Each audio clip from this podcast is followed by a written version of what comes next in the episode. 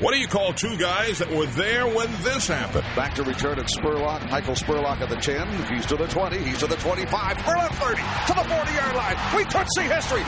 50, 40 to the 30-yard line. Run, Michael. Run, Michael. Run, Michael. Run. Touchdown, Tampa Bay. There you go. And that Shotgun set, three receivers left. Here's the snap, and the blitzer is picked up. Brady underneath, caught ball Evans. He has the record at the 11-yard line. Mike Evans becomes the first NFL player in league history to record a thousand yards or more in his first seven seasons, and what a throw by Brady! Congratulations, Mike Evans. who can forget? Gannon looking, Gannon throws up the middle. That's intercepted at the 30. Derek Brooks 30. Touchdown Tampa Bay. Derek Brooks, the most valuable player in the National Football League. There it is. The dagger's in. We're going to win the Super Bowl. Here's the snap. Mahomes running to his right. Look out. He may run. Mahomes directly. Oh, throw the end down. Battle intercepted. Picked off in the end zone. Bucks are going to beat the Chiefs. We're the champions of the world, and we still have a minute 33 to go. Devin White, what a great second season. That's it for KC. Bucks are the Super Bowl champs. They can't stop the clock. We call them the Salty Dogs. Welcome everybody to another episode Yep. of the Salty Dogs podcast. It would be a volume if we were printing. but We're not printing.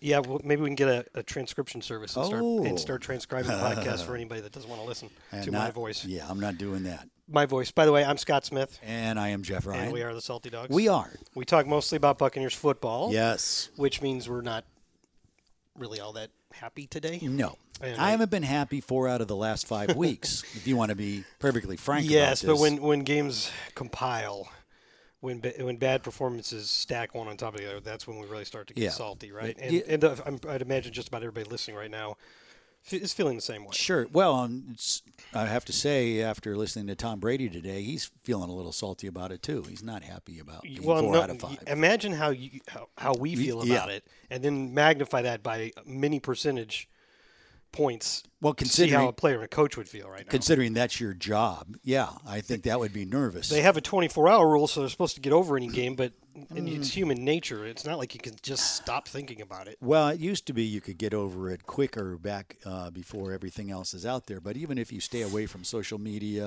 and you know, at times people would say, "Oh, I don't read the newspaper or I don't listen to sports talk." You know, okay, that's easy to do.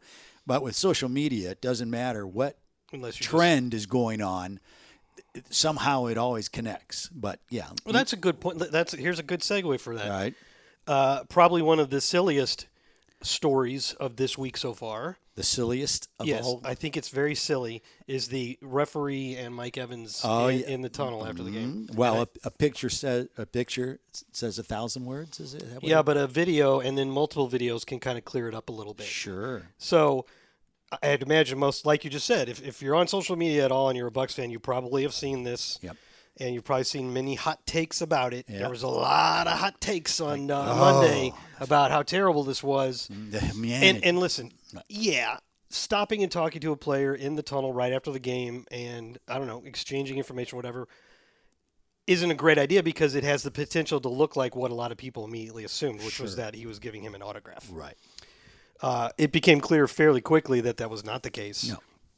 And uh, Tom Pelissero was the first one I saw reported today that uh, what actually, in the end, the league investigated, and what actually happened was, uh, and Mike confirmed this. Tom Pelissero said that Mike was writing down his phone number for that ref. They live in the same area, In Texas, yeah. Texas. Yeah. And that guy was going to put Tom in in No, connection Put, put, with a golf pro. yeah, not Tom with the golf pro. He's going to That's put. what it said in Tom Pelissero's tweet. Well, he's not putting Tom in the with the golf. I'm sorry, you- Mike. Mike, I didn't. I thought you were saying it's not the. It's not Mike. It's the. No. Yeah, he's going to put Mike in contact Gosh, with a golf pro in that. Pro. This is a area. good episode. One You already point like for me. this. I got you Hey, one. Mm-hmm. We're we're not in our normal um, fantastic wood paneled studio today. No, but we are in this palatial office that Scott Smith has. And there's yes. a there's a whiteboard right behind you, so you, you can tally up these I things if could, you want. That was couldn't one I? for Jeff. Scott was wrong. That's it. A big one. Um, yeah, I was a little nervous about doing it in here because I thought I might get distracted by all my toys. Yeah, I got you- my laptop here. You got your and, fan. You got Yeah. your drinks. uh, I got my Advent Health uh, Thermos. thermos Yep. thing. That's good. I got a printer. You you got a printer. I got a. We got pa- a, at a view. yeah, I got a paper cup. I'm good to go. So today, Mike Evans was in the locker room and he spoke to the media, and that was, of course, the first thing. And he not, without all the details, he confirmed the same story. Right. So there's nothing shady here, Mm-hmm. but I imagine the league probably told the other stories because one w- one was involved just by handing the other one a piece of paper. I- I think they they probably said, "Hey, don't do that." Yeah, I, know you didn't do. It looks anything. bad. It looks. Yeah. It, it obviously it led people down the wrong road. And then I won't name the outlet, but it's a prominent news outlet. Even after both sides confirm this is what happened, and it makes a ton of sense. It makes a hell of a lot more sense than a referee stopping to ask a player for an autograph right after a game they lost, by the way. Sure. And uh, and yet still we have this media outlet doubling down on Twitter saying, "Now wait a minute," not believing the explanation and saying, "Look at him in this clip. There's there's not enough time for him to write. Does it look like he wrote ten numbers down, like a ten digit phone number?" How long does it take to write your phone number down? I'm just saying in the look of the video, right?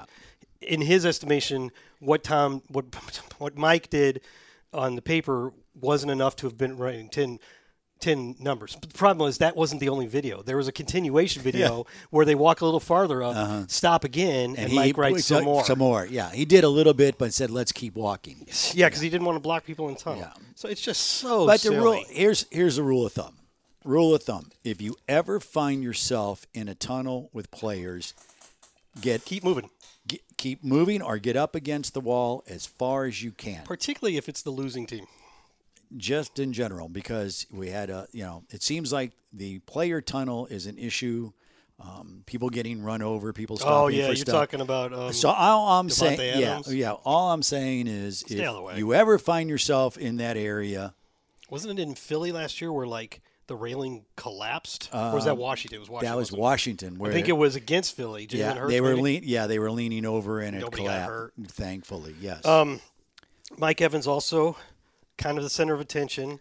Uh, unfortunately, for on the third play of the game, being wide open, The- Yep. he he made a nice move on the DB and and the DB slipped, and so Mike was open by about 25 yards At least. in what was going to be one of the easiest 64-yard touchdowns of his Mm-hmm. career, and he dropped it. yeah, Mike Evans dropped the ball. which was weird because he didn't just drop the ball. He kind of like got it and batted it up. I think I, I saw the replay, and it looks to me like his initial grab, his hands aren't like where you'd expect them to be on both sides of the ball. Right. Mm-hmm. They're they're a little off, so it's almost like his where his hands gate kind of flipped it out like that, and then it went up, and he tried to get it. And it must have been it probably in his mind felt like it was hanging there for an eternity. sure. but it happened, so we're going to talk about it. But Mike Evans is the best offensive player in franchise history, and he's still one of the best receivers in the game. And I would take him to catch that ball 99 or 99 times out of a thousand. You look at that one, and then later in the game, look at the catch he made Oh. where. It, we couldn't tell whether he caught it or not because it was well, first of all Tom Because he was threaded getting a needle. sandwiched, yeah. right, and then so, but sometimes, uh, um, sometimes the easier catch is harder to catch I think that's absolutely true. because you have time to think yeah, about it. yeah.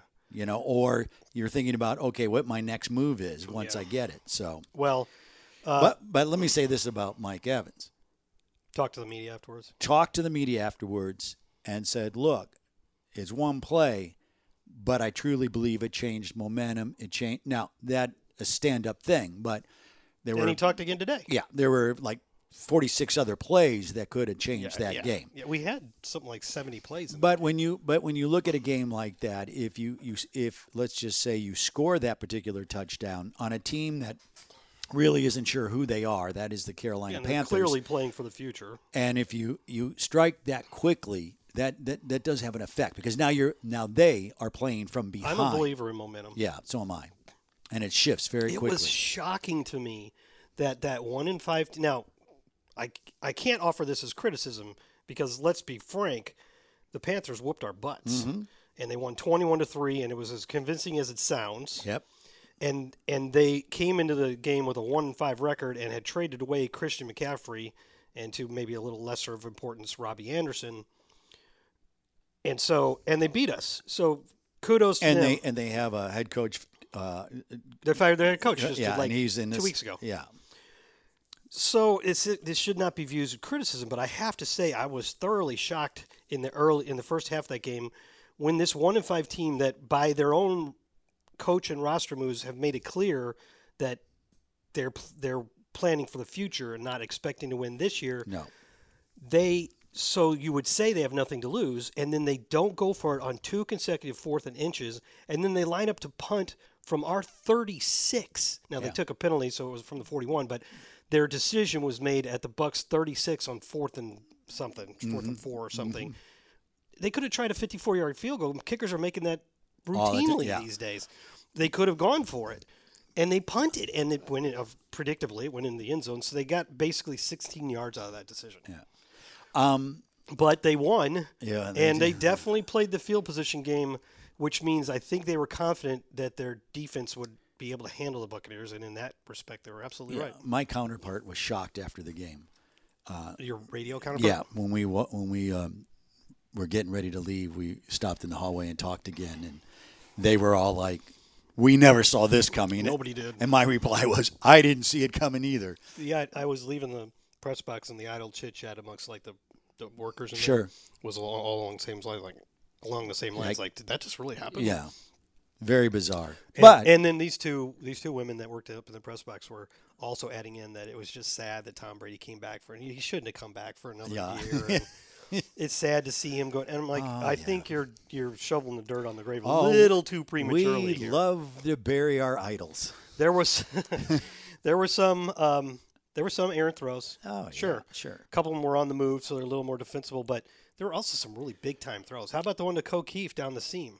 That was a great. How about how about O'Keefe and that block he made? He made I didn't- hu- I don't know. oh, he. You- you bl- always get these oh from the my radio broadcast. God, he blew a guy up, That's his and thing. it was and it was the all the difference for a run. You know, Really? what limited running we had. Yeah, it was one of the good ones. Yeah, so it was very good. Um, y- the thing is, is you know, defensively, when you look at at that game, the Bucks defense. If you take a couple plays away, and I, that's what happens with games, but they, they were pretty much containing it. It wasn't like It was. this game was totally out of hand until No. it got into the late in the fourth quarter. At the point, and I'm sure we'll be talking about this. At the point where we failed on third and one and fourth and one, at Mm-hmm. their 25, the game was seven nothing. Yeah, and it you, was seven nothing. right, and so that was like midway through the third quarter.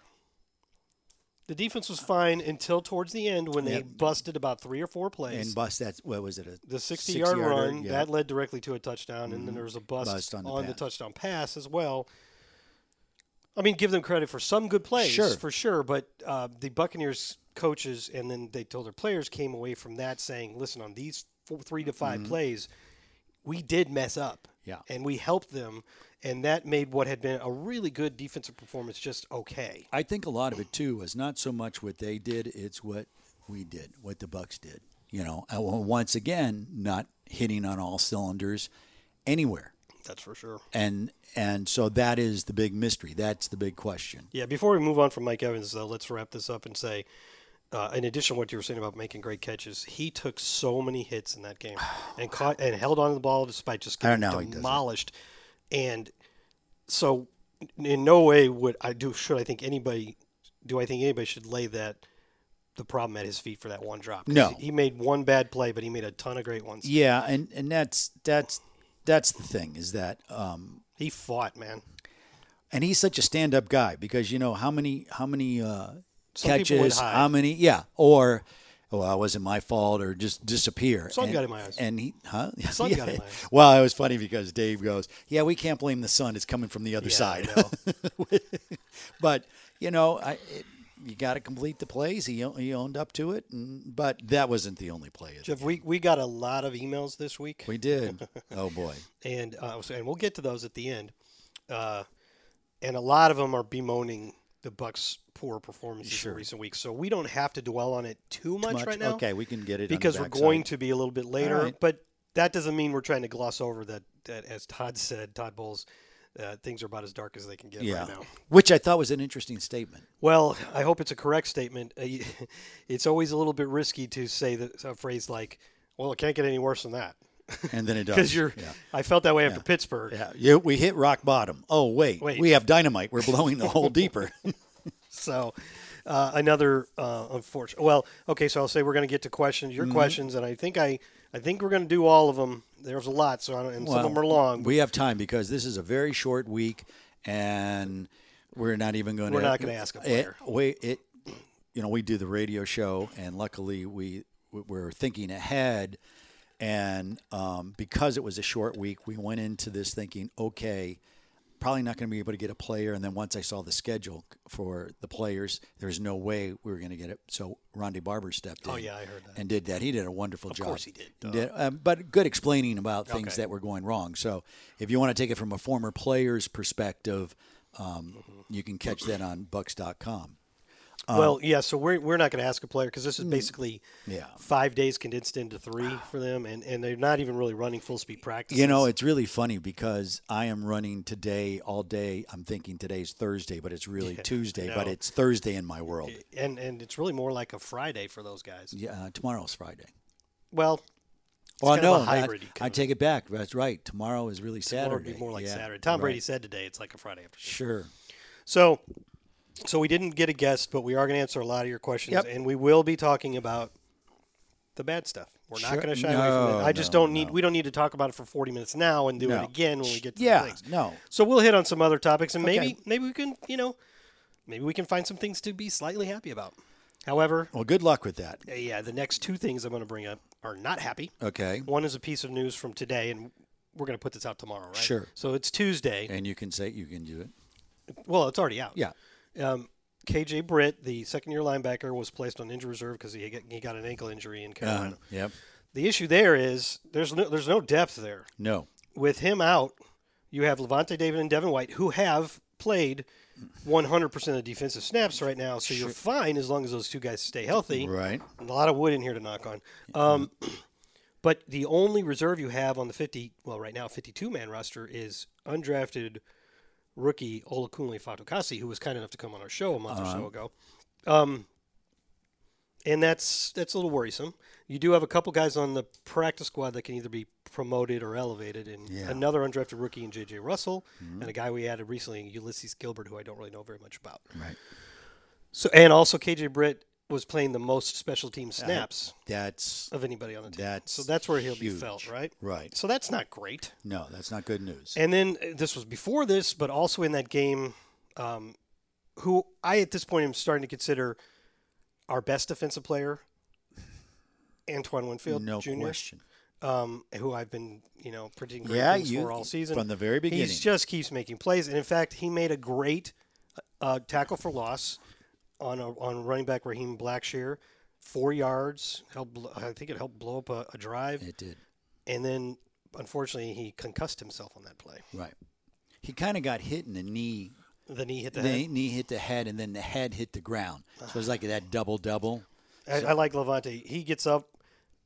Uh, Antoine gets up, and Levante can see that he looks a little bit wobbly, and he's like, he put his hand on him and made him get down on his Yep. knee and, and said, "Don't get up," Taking care of his Yeah, teammate. because Antoine's brain is more important than any game outcome. right. Mm. That being said, we are going to miss him. He is not going to play this week. No. That's not official yet, but it's pretty clear. Well, it's kind of hard when you get into uh, percussion, percussion, Percussion- concussion- con- percussion protocol. When you get into concussion protocol, you can't turn it in four days. It just it's impossible. Yeah. and it really, it's it, it- and in the and in the Yeah. cur- current climate in the NFL, definitely you're not, not. going to play even on a No. long week. You're going to No. Mm-hmm. miss at least a game. Um, so that's really unfortunate. I hope it's just one game. When we saw him after the game, he seemed to be in good spirits and feeling okay. But I'm not a doctor, and I'm not trying to claim anything. well, it's else. not so much at that point. You know, you're sensitive to getting it uh, again right away. You know, Yeah, you, if don't want get hit again. it- Yes, you- you two of them. compound it. cl- Yes, two of them. Multiple ones within a short time period is particularly dangerous. Yes. So there's that. So I mean, So it could You- be one week. It could be a couple weeks. right. But you got to play with who you got. I know, but Yeah. it is thin there, Oh, man. right. Carlton Davis is not practicing so far through Tuesday. Didn't play in the game. Sean No, Murphy I thought he bunting. was. I thought he was going to. He, I, you Well, he know, got downgraded on yeah, Saturday. Saturday, but on Friday, I had He's was having hopes. trouble getting over this hip injury. I thought maybe the one week off would solve it, Right. but actually it was really more than it was really more just a weekend because he did practice last Friday. Yeah, Hopefully, hopefully he can make it back, but there's definitely no guarantee. No. Even the corner we called up from the practice squad, Anthony Chesley, suffered a hamstring injury, so he's not available either, probably. Um, so really, you're talking about five healthy defensive backs if Carlton doesn't play, and that's that's the minimum that you can play with because you play with five DBs in right. this game. And that is scary if you're playing week to week. Scarier when you're playing four days after a Yeah, game. yeah. because usually guys start really, you know, feeling loosening up. feeling better Thursday, Friday, when you're already into a game. So you have Jamel Dean, who's playing well, by the yes, way. he is. Um, you have Zion McCollum, who took his lumps in his first career start, which is not surprising for a fifth round rookie. and that's how you learn. uh, you have D. Delaney, who can play corner or safety. Mm-hmm. You've got Mike Edwards, who's playing with an elbow injury. Yep. And you have Keanu Neal. And that's it. If Carlton doesn't play, Right. that's it. That's all. That's not, they're going to have to do something. We're talking on Well, you, Tuesday. yeah, you're going to have to move. They can bring Nolan Turner up uh, safety from the practice squad again. I think we have one more corner down there. Although I can look up, I can look up on, one, on my trusty laptop that's right Mm-hmm. here. Let's look at the practice squad real quick.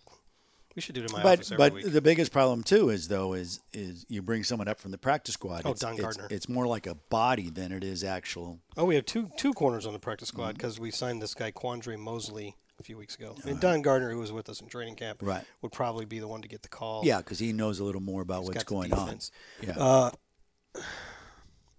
So, you know, uh, that's not great. no. Okay. Can I find something to be positive about? Th- this is okay. This isn't The necessarily. weather's going to be really nice Thursday night. this isn't necessarily completely positive, but it's half positive. All right, give me a half full glass. The Buccaneers have now done something for the first time for any team in NFL history. At least as long as we have statistical. Have done Information for you. something f- for the first time. Is there anything that hasn't happened in the last three games? the that you only thing noticed? I can think about, and I'm trying to forget it, is uh, a turnover.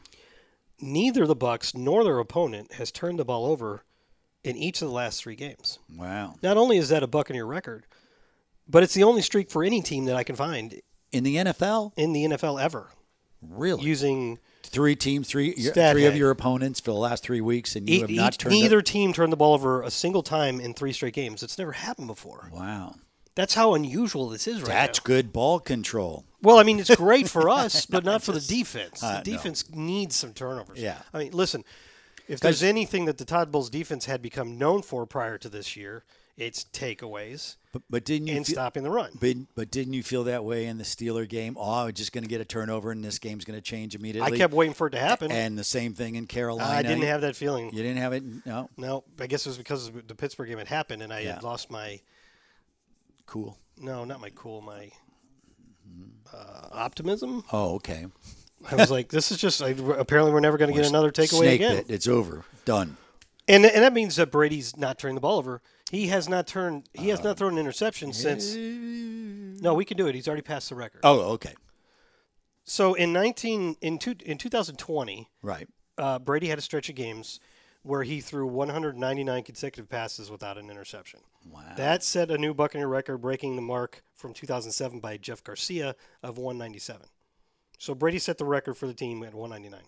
Last year, Tom Brady broke the same record with a streak of 228 Yeah. consecutive passes without interception. And right now, he is on an active streak dating back to his last two piece, passes in week one of 271 consecutive passes without an interception. That's crazy. That is something that you would view in completely positive light If you're in winning. most Yeah. situations. Right now, you're kind of like, yeah. When it happens while you're losing four or five, that leads to the questions that we're hearing a lot this week of are is he trying hard enough to get the ball downfield or is he being too careful? And so yay, no interceptions, but we're also not getting big plays. I don't I don't see it as being too careful. I, I don't think he's the kind of guy worried about that. He's he's picking what he- the defenses are giving him. and what our offensive personnel is making possible. There you go. There you go. Because it's easy to say, well, you're you haven't had a pick because you're not throwing the ball down the field. You know, come on. I there are plays that are called where one of the reads is a downfield throw, like the one to Mike. Evans, Right. but it's not necessarily open. No. So there's a difference between being aggressive and pushing the ball downfield and simply throwing the ball into coverage for the sake of being more aggressive. And that was always the knock when when Jameis Winston was here because he Too would throw aggressive. it too aggressive. Right. So you can't. win. YOLO ball. It's it's kind of like when You a- can't win. No, it's kind of like when a, with a coach on the sideline. If a coach isn't being animated and you're losing, they say, "Oh, he's got no fire, he's got no nothing." But then if, you, keep be, and- but if you are animated and you're losing, they go, "Oh, he's so animated, control." He's yeah, it's um, Or if you're stoic like Tony Dungy, yeah, you're not, you don't you're care, totally in yeah, control when you're winning. Yeah. but you don't have enough emotional investment when yeah. you're losing. And also, we've seen, we have heard this season both they're running too much and they're not running enough.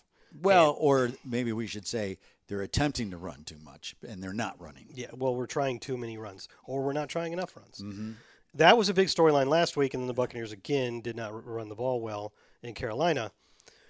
But a lot of the questions seem to be leading towards: should you should you not be running this much? You're running the ball too much, and it's not borne out by statistics. No. And I'm, I'm wondering what is the goal of this line of questioning? You want us to run the ball fewer times? Because that would be difficult to do. Let me explain to you, Jeff, that the Buccaneers currently rank last in the league in percentage of plays on which they run the ball Really? 32.6%, last in the NFL. Now, it is absolutely true that some of that comes from game game situations. So when we got down in the second half, you don't have time to run the ball. You got to throw it. You got to get down the field quickly, right? And that has happened when we've been chasing some leads. However, if that were the case, then we think, well, if we look at play selection in the first half when games have not been out of control, the Buccaneers rank 31st in run percentage at 31.2%. Okay, well, they're running the ball too much on first and 10. That's the real problem. What's with all these first and 10 runs? Yeah. Buccaneers rank 31st, 41.2%. Really? Yeah. See, now I would not have thought that. Yeah. Huh. Now, we talked a little bit about how the third and one runs were a little bit misleading that storyline last week because the Bucks were actually a little bit above average. Yeah. But there's still the glaring errors, and there was another one. So I'm not going to sit here and try to tell you that that storyline is false. No. The Buccaneers are having problems on third and short. Mm. Right. Oh. Mm. And everybody's everybody's from players to coaches, everybody's saying So we have to frustrating. Uh, find a play. We have to find a way to make one yard. I- if you look back at that, and I mean, you missed two two point conversions would tie the game. Right. Not necessarily you're going to win the game. Right, right. But it gives you it puts the chance. yeah well it puts the pressure back on the other team. You know, you come back on them, so you you start looking at that, and it just I don't understand it because in the Carolina game they had some good chunk plays. There are some good chunk plays g- moving down the field. Then it just dries up. That's what Tom said. He's like, we make a good play, and then we make a bad play. Then we make a good play, then Can't we make a str- bad play, can't and you string can't win that way. You got to be able to string together good plays. No, and it just seems like you know everyone takes a turn for making a you know having a, a, a- Yeah. an error. Right. you So know. Mike Evans makes the really obvious one with the drop, but then maybe one offensive lineman misses a block or Port- one Port- guy and Donovan Smith, couple couple off um, penalties. false starts. Yeah. So, and you wouldn't expect that from him. And tho- those are the things that. And and is it because you they're trying too hard? You know, there's a lot of Pressing? Yeah, because you're you're at a point now, and you've you know we've all heard this term, but it's really true. Big time players have to start making big time plays, You And that's what have, we're expecting to happen. Yes, but that's how that's what good teams do. Your big time players make those plays, And they have, and they we expect that they will. and it takes the pressure off once you hit those. And that's why back to Mike Evans' drop is that was a big time play that. But, it, but see, that's an easy pick. That's low low hanging fruit to say, well, that's the difference. a lot of the uh, other But that's mistakes an- weren't as obvious. yeah, but that's a good example of when Leonard Fournette runs on third and one and runs into a brick wall, Mm, you look at it and go, "Well, that's a terrible play by Leonard Fournette," but you don't. Most people can't pick out what went wrong, Mm. Right. Who missed a block or who didn't move their man the way Yeah, they were there you supposed to. go. There you go. And you need on plays like that, you really kind of And need some- eleven guys to all do and well. sometimes people don't realize is that it's just not the old line blocking. Sometimes you have wide receivers who are supposed to or block tight and they end. miss a block. Yeah, sure. You know, and you don't pick you don't you're not picking that up because you're not really looking at it at that point. Yeah. it- But it- it's it, it's frustrating too the reactions and i think we were talking about this a little bit earlier today and this is perhaps a good problem to have Sure. but after winning a super bowl and then having a 13 and 4 record and just barely getting knocked out of the playoffs by the eventual champions those are two really good seasons and tons of excitement 31 points per game Yeah. Tom Brady leading comebacks. Yep. Exciting, right? Yeah. So when things start to go not as expected the next season, it is amazing how quickly the tone turns. Sure. There have been seasons where the Buccaneers would not be too distraught at being third and three and four and tied for first in the NFC No. South. So it, it, I find it. I don't like having to hear various media outlets doing something as dramatic as like calling for the firing of Byron Leftwich. I'm never I'm never a proponent for someone who's not in the building and someone who doesn't play the game or anything to make a decision like we're going to fire you. Unless you own the team, you don't get to do that. That's my opinion. But I will say I understand frustrations. You're Yeah. talking about frustrations. I think the reason why it's more frustrating is previous Buccaneer teams didn't have the talent that's on this team. Presumably, And so I think that's where you kind of the expectation of this team is more than than in okay. So previous years. if you were like me, and I want to get back to this Byron Leftwich thing, Sure. if you were like me, and don't think that play calling, that horrendous play calling, is what is causing the Bucks' woes. I don't think that. no, okay? I don't either. Mm-hmm. But there clearly are those schools of thought out there. If you are not, if you do not subscribe to that school of thought, and you're like me, then there are really two options: the Buccaneers are playing badly, or they are bad. Right. We're hoping it's the first one. Yes. But Jeff, you have to admit that for any team that's not living up to its expectations and which has had some roster turnover, which is most teams most years, there's always the possibility that some players you thought were going to be as good Aren't. or are in decline. Some could Mm-hmm. be in decline, and I'm definitely not talking about Tom Brady when I say that. I 100% am not. I'm not even talking about anybody in particular. I'm just putting out there the overall idea. Yeah. It is my opinion that it is not. That, sure, there's probably been some play calling mistakes, but I don't think we're seeing horrendous across the board play calling. Well, thi- this play calling against Carolina was a little bit different. There was more play action. There was more movement. which is important. We should be doing more play Which action. in my so opinion. when people say you're doing the same thing, We're and, not. And, and no, not in the We're gonna get Carolina to game. that in the questions Yeah, too, in by the the way. Carolina game, th- it was different. the It was problem is different. the problem is we've dis- as I've discussed before is confirmation bias. You come to the and I'm going to talk about this more later in the questions, but you come to a conclusion. and now I'm The gonna Bucks give you- run on third and third and t- first and ten every time, and it never works. And you only remember the pieces of evidence that support your already existing theory. So if we run for 13 yards on first and ten, like we did a couple times in Pittsburgh, you don't remember that. Uh-huh. No. you just remember the ones that didn't work. Yeah. Okay. So to get back to the Leftwich thing, if you were to, and this is I think is ludicrous to even be doing that, but if you were to say fire Byron Leftwich, who are you going to replace him with? Well, And uh, here's an idea. Well, because they, they they they do the old well. There's people in the in the building that could do this. It's There's no guarantee. There's, it's the same system. same The system. system's not going to change. I would say a good candidate to be your offensive coordinator would be the guy who coordinated coordinated the offense that scored the most points in the Mm-hmm. NFL over the 2020 and 21 seasons. Is do you know who that is? BL. Byron Leftwich. I always that's why these this line of reasoning always I, I can't get on board with it, especially just seven games into a season. Did Byron Leftwich forget how to coach Well, this that, year? that's that's my that's always my take. Is all of a sudden, and in fairness too, you know, when the team was scoring so many points last year, the last couple years, people would begrudgingly give Byron right. It credit. was, it was Tom Brady's really the Well, it play was be- caller. well. First, it was Bruce Arians, and then Bruce was saying, "No, he's calling the plays." and right? Tom Brady is actually And secretly running everything. so- he's the GM, he's the coach. so now no one is saying that Tom's co- making the calls right now. Things go bad, and all of a sudden it's fire your coordinator, fire Right. your head coach, Correct. which is a knee jerk Wait, reaction. But that's that's fandom. That's Well, this is also coming from the media, Jeff. that's fandom.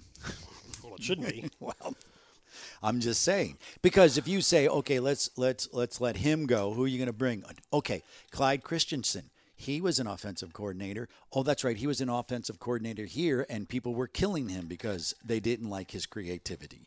So you know, I mean, It's- it's it, it's it's a hard go, and when you're not winning, this is what happens. yeah, I guess it's just something you have to deal with. Yeah, Now, Byron, like he did today, stands up there at the podium and refuses to go along with any questions that are trying to place the blame on a specific player. So if they're trying to get Yep. him to tell what's wrong with Tom Brady, Yep. what's wrong with Luke Getteke, who's messing up on the offensive line, who's Yep. not playing well at wide receiver, he's not going to do it. I mean, that's obvious at this point, and I'm fine with that. If that's a decision a coach makes, I'm not going Right. to throw anybody under the bus. So you end up with a lot of him saying it's an all-inclusive problem. It's all of us. It's a, it's everybody on the field, Uh, coaches And too. that's true. It's all of us. So you're not going to get if there is a player who is definitely not performing well. Byron's not going to say it, and I am fine with that. I totally agree. However, the one thing that he has said on a couple occasions that's a little bit more to the point that people just don't seem to pick up on is he- 'cause they'll talk about how you're not scoring the same as you did the last couple of years. He'll say, "Well, this isn't the same team. It is not, and that's what everybody keeps forgetting. 2021 was essentially the same team. The Buccaneers planned and did what they could to try to Shore up. to fill the positions that left to Rob Gronkowski, Ali Marpet, Alex Scappa, Ryan Jensen in training camp. Um, you know, we've had injuries at the receiving core throughout the season already. Yep. They're doing what they can, and they didn't think. Todd said a couple times going into the season that this is going to take probably your offense is going to take probably four or five games to kind of gel and Yeah. and see what we do best. I'd just say it's taking longer than expected It is. and maybe some of the answers you were hoping would work so far are not working. Well, that's clearly the case. Maybe they will start working as players get better, as the coaches figure out how best to use this personnel Right. to move the ball. That's the key. How to use this personnel. It's different. That's unfortunate, but it, seriously, it happens all the time, and that goes back to us and uh, us Mm-hmm. included feeling a little spoiled after the last couple of years. Look at what's happening in Green Bay. Look yeah. I well, and that's just it. All of a sudden, what's happening to the Rams. Mm. Yeah. Again, I was just about to say you they you don't become stupid overnight. It takes Exactly. it takes a lifetime. To get Anybody to stu- calling for Sean McVay to be fired right No, now? why would they? He just won Or the Matt Super Bowl. LaFleur? Well, they may eventually. They've gone. They've had 13 wins for three straight years. I, crazy, right? They're, they're struggling, and they might not be good, or they might pull out of it. Some of these teams are going to pull out of it because What- there's a, who's playing well in the NFC other than Philly. Right. Who? Giants. Seattle Giants, but you don't know yet, but but they- you got to give them credit now. They're They six are. and one. They're And- prob- they probably and- have like 85 percent playoff. doing odds a at heck this of a point. job. Mm-hmm.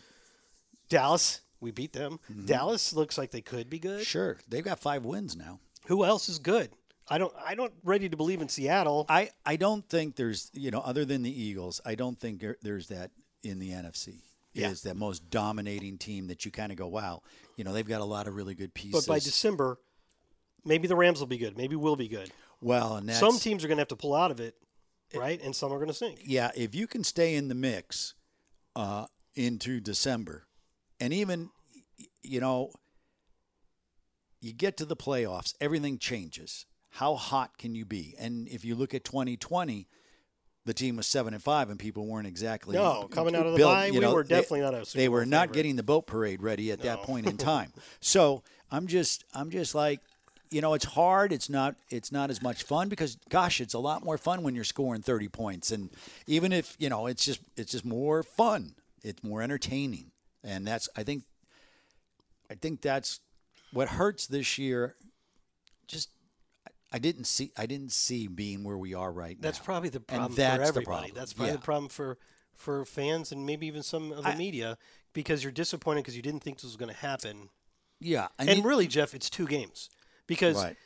But it was two games against teams with one win, and and you are kind of you're kind of like going, okay, you get beat by the Chiefs. Okay, Chiefs are a pretty good team, you know. You beat by the all- Packers yeah, barely. It was a- yeah, it was a Didn't close know game yet that they were gonna right. struggle. You didn't know where they were going to be at, so you're in this situation now that you're looking at the Steelers, and yes, it's a road game.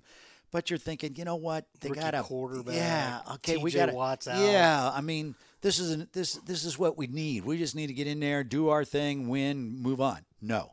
Okay, okay, that's okay, that's fine. We're going to Carolina. They make all these changes, fire the head coach. taken. Yeah, no one cares, and you got a guy that played in the XFL or the USFL or whatever it well, was. PJ He- Walker. yeah, he played very, very well. But what that was funny is Todd Bowles said that he knows him very well because they're from the same neighborhood, went to the same college, and Same high school, too. Yeah, I'm crazy as that might be, but I um, oh. thought that was neat. yeah. He So played well. PJ Walker played well. and but if you look at the NFL right now, um, you know, if you're you're going to tell me last night before the game started, even actually after you know the Patriots and Chicago.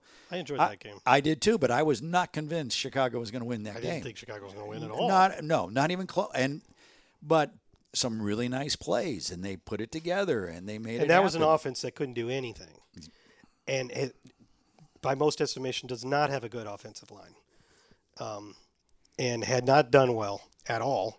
No, And then all of a sudden they put it together for 33 points against a good, a pretty good defense. yeah, So these, I- maybe you're saying that for this reason, Jeff. Tell me if I'm right. You can't assume that the Buccaneers' offense is going to remain in this tailspin. right. There is potential for them to do much better. We are not promising that. No, and you can't. But y- you have to prove it game by Yeah, game. you obviously And have to prove it, but there's no reason to give up right now No, or start firing everything. No, because you know what? Hey, at the end of the day, if if you're in the NFC South, and let's say something crazy, and you're seven and ten, and you win your division, you're in the playoffs. Now you're thinking you're not going to go anywhere, and you probably aren't. You do have a home game to start. But you do. eh, There you go. So you just don't know when's it going to click, when's it going to happen. And, you know, if we get lucky enough down the road here, Ryan Jensen comes back, which I'm not- which I'm, I'm not, not saying banking on that no, but I, am not saying Hainsey did a bad job, but I think his leadership would help on the. oh, he would O-line. help for sure. Yeah, I'm just on not the banking O-line. on that happening. Julio Jones gets to come in and plays like we we saw him play in Dallas. He um he practiced today for the first time in a while. Yeah. So maybe he'll get to play this week. I saw that, but I didn't want to get my hopes up. yeah. d- Well, you know. I'm kind of hopeful that he might play. Well, I'm hopeful, but I don't Akeem want to Hicks get. might make it back. Wow, that would be. I mean, there's no that's- reason to say we think that's going to happen on No. Thursday since he hasn't played since week two and he has only practiced now the past two days. just just being the big body that he is. But if he makes could a get in there, difference. yeah, that'd be pretty cool, right? Mm-hmm. All right. Want to move on to something else? sure. So, the three leading sackers on our defense right now are Vita Vea, Devin White, and Antoine Winfield. I would not have picked Vita Vea. Yeah, he's got 3.5. Wow. And then the, those two guys have three. Kudos to that. It's nice to have an inside linebacker who's good at rushing the passer. It's nice to have a slot corner like Winfield, who is a great blitzer. But that underscores that the Buccaneers are not getting a lot of production sack wise, and I think to some extent pressure wise as well from the edge. Yeah, And that that would really, you know, more pressure from Joe and Shaq would really go a long way towards making this defense more, you know, m- capable of playing 60 minutes without messing up. Yeah. I mean, sometimes you need a sack. Uh, well, Just yeah. pressure to make the quarterback do something dumb. force force a mistake. So that's I don't know if we could go so far as to call it a problem. The Buccaneers have a decent n- amount of sacks. They're top five in sacks per pass play. So it's not exactly a problem, but it's the way we're generating them. I mean, I love that Vita Vea has three and a half sacks, and he'll probably finish the season with a career high in that category. But he makes impacts even without making sacks. Yeah, and I think if you had Hicks in there next to him, that changes the run game. Yeah, well, Well, that's and that's just me. we looking at allowed big we bodies. allowed about 76 rushing yards per game in the two games Hicks was in there, and we've allowed about 133 per, per game with him out. I'd say that's a big That difference. seems yeah, fifty percent. like it's making a difference. Yeah. All right. How, hey, here's a good one. How, how about Kate Otten, who also has been a guest on our show? Oh, Wow, he's great. What a great catch! He has. He okay. Here's how I can tell you that Kate Otten has arrived. All right, I listened to some fantasy football podcast. don't worry. Don't worry. Don't worry. Is this our Just- fantasy football No, it is segment? not. it is Okay. not. And I have heard his name pop up a few times. nice. Now, right. Okay, I can get excited about that. So he had four catches for 64 yards. He had one where he had some nice yak, which we weren't expecting. Yeah. And then he had that 35 yarder down the seam that was just a beautiful play all around. I thought it was Gronk d- running down the middle. It kind there. of looked like yeah, that, he didn't did. it? Big, big, burly. I don't know if guy. we're going to get a lot of 35 yard plays from Kate Otten, but it's nice to know that it's Mm-hmm. possible. It's a good start. he yeah. looks good. He looks good. We need that. Um, uh, that's a guy that could maybe continue to give you a little bit more here and a little bit more and a little bit more. Yeah, yeah. So there's something positive, Jeff. He, j- he has to work on his blocking. Yeah, but he- but he's a willing blocker and he does the right thing, and I think he will get better and better at that. Hopefully, yes. But yeah, that was exciting for him. Do you want me to just do my fantasy part here? Well, it's up to you. I mean, you got the big sheet in front of you. Uh, Well, this isn't just fantasy. This is lots of stuff. Uh, So we've been doing a thing the last, I think, four weeks. Something like that. where I have given one piece of fantasy advice a player either to pick up or to start playing. Oh. How was your advice last week? Okay, and before we say that, I had hit home runs on my first three. Okay. Like Damian Pierce. feel like this is a disclaimer. Last week, my pick was Rondale Moore of the Cardinals, wide receiver, Um. and so that game was on Thursday, and I was watching it, and right off the bat, Kyler Murray scrambles and throws a 31-yard completion to Rondale Moore. I'm like, I got this. I'm gonna. this is gonna be four in a row. Well, that was the last pass he caught in the game. He did not catch any other passes. I still think there's meat on the bone there, and he, he is a player that you could have on your roster, but you might want to wait to start him. Okay, so my pick this week is uh, Steelers wide receiver George Pickens, a rookie. Yeah. And we saw a little bit of him. We did. And if you've been watching NFL football and highlights all season, you know that He's been in the mix. He's a highlight reel guy. He's been he's made some just insane catches. Well, he's starting to become central to their offense. We saw it a little bit. Um, he has he hasn't had a huge game yet. He had one eight catches for 105 yards, something like that. So that's like an 18 point game. But he's had six or more targets in five straight games. He seems to have a good connection with Kenny Pickett. Kenny Pickett looks like he's not that bad. uh-huh. Um, and Pickens just got his first touchdown last week, so I think there's a lot more coming. I think if you have if you don't have George Pickens and he's available probably in I don't know like 30% of Yahoo leagues, if you don't have him, I'd go get him if I have a spot. And if you do, might want to start playing him now. so George right. Pickens, that's my guy. I'm 3 and 1. 3 and 1. Let's see if I can go to 4 and 1. By my arbitrary measures of that guy had a good game. If that guy had a good I don't have to hit any specific point totals. That guy have a good game? Yeah. All right. Um, I wonder if anybody's taking your advice. Yeah, well, you know another thing you could do is if you're if you're having problems, maybe you've got bye weeks and your quarterback isn't playing or isn't playing well. Daniel Jones this week Oh, of the six and one Giants, all right. um, they're playing Seattle, which has a bad defense and has allowed a ton of points, Yeah. and uh, he runs a lot. He had a hundred yard rushing game this past week. Really? So any quarterback that gives you anywhere from five to ten rushing points is automatically better than a guy that doesn't run a lot. Okay, Jeff, there's your fantasy. There's advice. my fantasy uh, advice of the week. okay. A couple other places of concern on defense. All right. well, on both sides. On offense, it, in the last two games, the Buccaneers haven't converted a single third down of more than six yards. wow. That's not great. You do need some third and seven and third and ten conversions here and there. It would certainly move the ball. So we're having to, if we don't get a positive play on first down, we're having trouble getting staying ahead of the sticks. Uh-huh. And we we're we're at the point where we need third downs to be third and three or third and four. Well, that can't last. So we got to find solutions on third and seven, third and eight, third and ten. It's not you're not gonna get all of No. them, but you need to get like 30, 40 percent of them. Right, Jeff? I would. I would think so. Also alarming See numbers. that? Yeah. That. That. That disturbs me. alarming numbers here, and this is an area we've been good in the past two years the red zone. On offense, we're tied for 27th in touchdown percentage at 47.44%.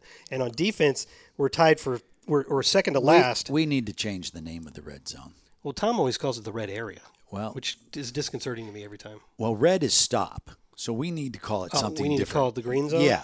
It's, uh, change it up somehow, some way. You, you mean just us specifically, not all, all of the NFL? well, just us We until need to we stop get using the, the word red. Well, we're here. We're saying the red zone, the Inside red the area, 20. and one, two, three, red You light. can just say you inside the stop. 20. Uh huh. Yeah. say I g- inside the 20. Sure. There you go. Scoring position. People use scoring position very vaguely, though, I feel. I, I think anything. yeah, Yeah. Scoring positions. Anything inside the red zone is you know. think you're in scoring position when you're inside the 30, personally. You do. Well, I guess so. If you're looking for field goals, yes, that would be accurate. But In, in baseball, they call score, you're in scoring position when you get to second base, that's true. which is really pretty arbitrary because you Right. could score from first on a double and you could score from home plate on a home run. Look at you, Mr. Baseball.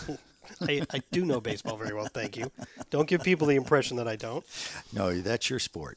That's your. What's my that's other your- sport? That's your sport that you get to yell and scream and get mad about and have fun with, like being a real fan. You know That's- what? You know what made me feel really old today, Jeff? Uh, and here in my new office next to yours, Mm-hmm. there's a bunch of pretty young people out there in those cubicles. Are you allowed to say it that way? Pretty young people? Yeah. Very young? I mean, I don't Uh, mean I don't pretty. know. I'm I trying. mean, I don't know. Do you? Can we say pretty young people, or can we just say there's some young adults outside of the- people, I didn't say kids. okay. I know that we're talking about microaggressions. here. Yes, I took the course. I don't think pretty pretty young. Just checking. I'm not is- offended I by don't it. see how that could be offensive. what do you actually mean by that, Scott? So somebody out there had almond joys today, Oh. and I sang the commercial, and you're the only one who knew what I was talking about. Sometimes you feel like a nut, sometimes you're not. yeah, Sometimes you don't. Yeah. Almond joys got nuts. Yeah. Mounds don't. Almond Yeah. joys got real milk chocolate, crunchy nuts, and coconut. I too. was- Mounds got yeah. This is what's dark chocolate and chewy coconut. Ooh. what, what is so funny is I was putting together. Uh, we had just completed doing uh, Todd Bowles' show, so I was doing some edits on it. So I had an- one earpiece in my ear, and my other ear was open, and I could hear you singing that song. Where? when I was in my office and you were singing it outside, and I and I stopped, and I'm like, "What is going on?" And then when when our coworkers were saying that they didn't understand, they didn't know what that meant. And and one of them, I said, "I- when's that? They said, when's that from? It's probably from the 80s, right? Yeah, I would think so. And one of them said, well, I wasn't even alive then. Yeah, I'm like, well, you've heard of World War II, haven't you? no, they did. they. Uh, yeah, it is. It, yeah, I, Ah, Made me feel old, Jeff. no, I, I I tune it out. But I, al- I also would say, I hope the marketing person who came up with that is doing well. uh, Because you still remember it? if you come up with a jingle that people remember 40 years later, you've done a really good job. Do you know who wrote a lot of jingles that most people really don't I realize? think I've heard this before. But I can't think. Um, Yeah, he, he writes the songs. who? Barry Manilow. Oh, that's why you said he writes. Oh. Yeah, The song. see what I did there. He wrote he wrote a ton of Do you think those kids out there, kids, there I said it. Do you think Yeah, I those kn- young young adults out there know who Barry Manilow is? Should, should I ask? I know they won't know. You you know they won't know. I'm pretty sure. Are they even out there? They usually go home early. Jeff, well, they do. come on, their boss might be listening. To this. That's okay. No, I don't see anybody. out yeah, there. see okay, so call, Oh, Bree's not even there. That doesn't mean they're gone. They're just not at their desk. Oh, okay, go with that. Their laptops are gone. I'm just saying. It's been a it's been a Yeah, okay. long week. I know I everybody's will- worked long I- hours yesterday. Yeah, that's for I sure. will I will say this. It is almost five o'clock. And so- plus, they can work at home. Yeah. So we are not. No, I'm Some of not- them listen to this, Jeff. I know. Let's make it clear we're not questioning the work ethic. No, And sure. we haven't named anybody by name, not yet. but uh, we are not questioning your work ethic. We love you. Yeah. You just You, haven't just- named anybody. You, just don't know the Alma you- Joy song, and it makes me. You feel haven't said Amy, Jeff! Bree, Maggie, Jill, old. Max. Max, Joey. No, you haven't named any of them. I yeah, I did not. And everybody remember that, please. Yeah. I did not.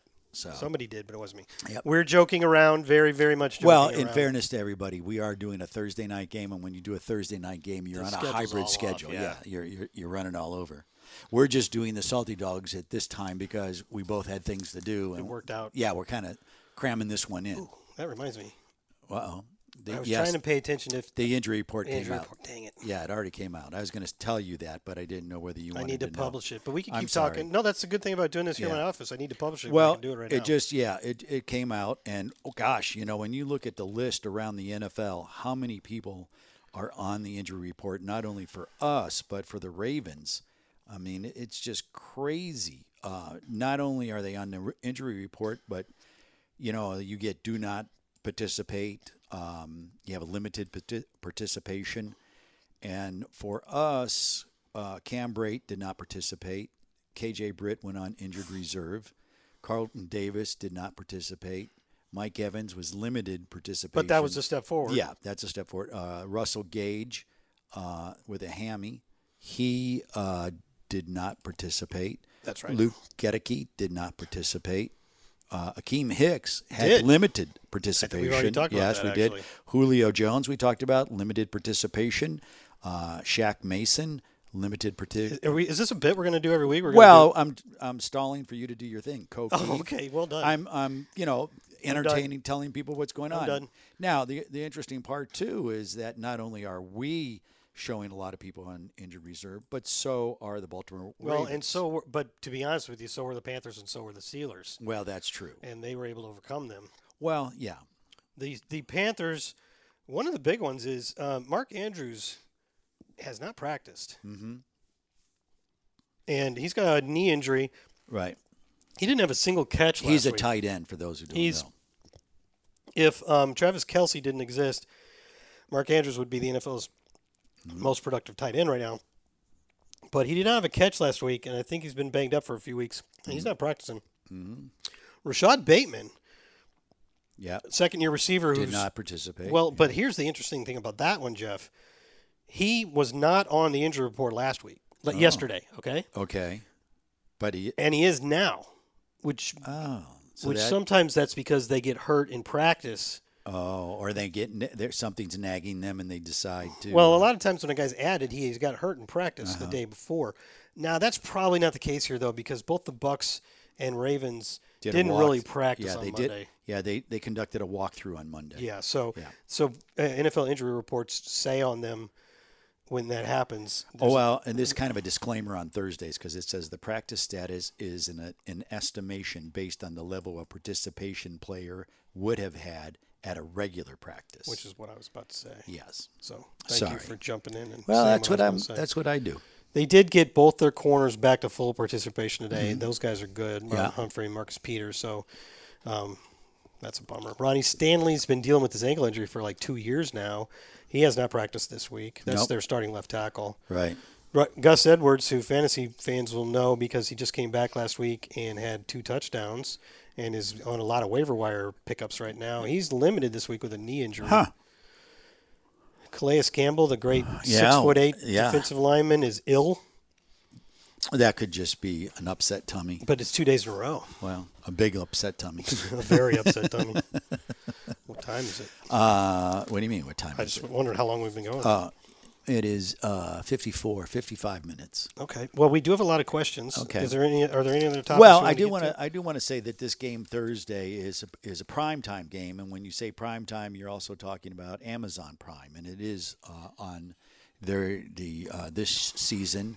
Um, Amazon Prime came in and have acquired Thursday nights At a pretty at a, penny. at a yes, and it's all in. They have, um, gosh, it crazy. They they have like three production companies coming in, and usually when a when a broadcast team comes in, you know it's NBC or whatever, and they they're not bringing. It's like one group does everything. This is all different company, different people coming in. There's like Wasn't there a group from NFL Films here? there, well, NFL Films was here all week. They've been been um, recording all the different activities that happened during the week, uh, radio shows, press conferences, all of that. But also, um, they're doing stuff on Bucks Beach, and then they're also doing stuff on the pirate ship, and then there's also on the field in Tunnel C. So And this will end up being pregame. this is all pre Entertainment. all pregame stuff, and you can Okay. of course you if you're at the stadium you can see it, and if you're not at the stadium you can um, have it you can stream it on Prime, and if you're in the Tampa Bay area and for some whatever reason you don't have Prime, um, that's okay because uh, it'll be carried locally. So a lot a lot going on. Not only is it just a big game for the Buccaneers, period. It's a big game nationally because it's the only game on. Yeah, and I think this is one that uh, when you looked at the Thursday schedule to begin the season, you probably circled because Bucks and Ravens is a pretty marquee matchup these days, and they have had a couple less exciting matchups we can say. Uh-huh. they had some problems getting any team to score points for a few weeks there, although New Orleans and Arizona took care of that this past week. But um, it's probably not as shiny as it looked at the beginning because of the Buck struggles. No, but it could be because it's kind of like it was kind of like the Chicago Patriots game last night. It didn't have all the shininess to it, But it turned but it sure was a great game to watch. Um, and it involved one team that had been struggling suddenly doing well. I'd like to see a repeat of that. Um, they the the Ravens are actually in a pretty similar spot to the Buccaneers in Uh-huh. that they are tied for first in their division, and they have a tie, head-to-head tiebreaker over the team in their case Cincinnati that they're tied with. Uh-huh. They're four and three, which is only one game better than the Bucks, which are three and four. But I have to say the vibes are very different. Yeah. we've already talked plenty about the vibes around the Bucks right now, which you would get if you saw any of our press conferences this week. But the vibes are a little better around around the Ravens because Lamar Jackson's playing at an MVP level, and um, they they're four and three, but th- their three losses have been really close, and they lost. in the fourth quarter. They were three and three, and they had been trailing for an entire total of 120 seconds. Yeah. and somehow had lost, Lost three a game, games. yes. in all their games combined, they were trailing on the scoreboard 120 seconds, and Mm-hmm. somehow were three and three. So it's easy to see, and now they won against Cleveland. It's easy to see why they the vibes. Are and probably that was a better close there. game. The Cleveland was. game. All their yeah, games have been close. Yeah, yeah. But I think that's the NFL right now.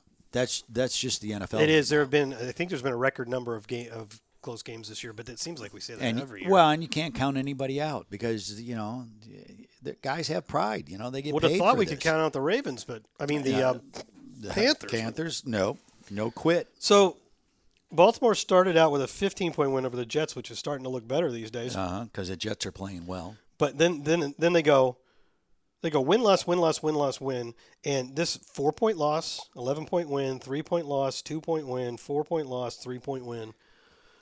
Yeah, that's how the NFL is these So they days. went win loss win loss win loss. Yeah. So they won. So If this we keep one's- the pattern going. yeah, we're there. S- That wouldn't that be a stat? I like how somebody said in the press conference last week that this, that s- stats don't lie. Uh, yeah, they yeah, do. they all do the all the time. Yeah, I make them work any way you want. Yeah. The only stat does not lie is the final score. You can't change that. You- Everything else you can you can make it all look good, but no. Stats don't lie. You can just paint the story can like you make st- said you can make with the stats stat. lie, Yeah. yes. you can make the stats lie. You can pr- you can uh, torture a stat. into lying. Uh, g- just real quick around the NFL. Uh-huh. Anything you want to mention around the NFL? Um, I mean, our our former conference or division mate Matt Ryan just got benched. not only did he get benched, I read a story about him that he's not going to play the rest of the year no matter what.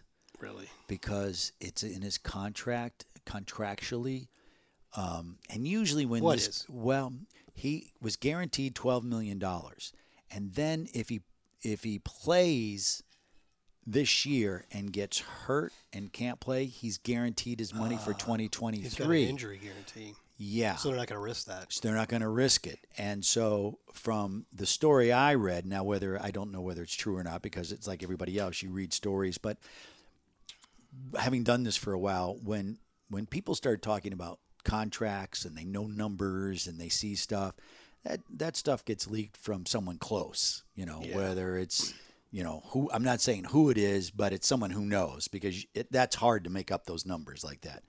But Uh-huh. Well, the contracts are a matter of record. Like remember when Kyler? Yeah, but can you can uh, can uh, a reporter get the Yeah, that, or re- is that remember- just the agent makes it available? I mean, it can be a public record if they make it I available. see sometimes on PFT them breaking down contracts. We Well, haven't that- got to look at the contract yet, but and then they'll break it down. Yeah, so well, I think so they're they a matter know- of record. Yeah, you think, or someone feeding them? Well, the somehow they information. they know. I mean, remember the Yeah. Kyler Murray the Yeah. homework clause? Sure. That was like deep in a Oh, like, yeah. what a hundred page document That got leaked. But it Yeah. found it was Yeah. found. So Somebody anyway, found it. so anyways, he, he's not going to play. Supposedly, it, They, the team didn't say that though, right? no, but the story was is that it came from ownership saying he's not playing. The team did say that Nick Foles would be the backup. There you go. So you're gonna. So what if what if and they uh, just brought him in. what if Sam Ellinger, the new starter, Uh-huh. Has issues. gets hurt?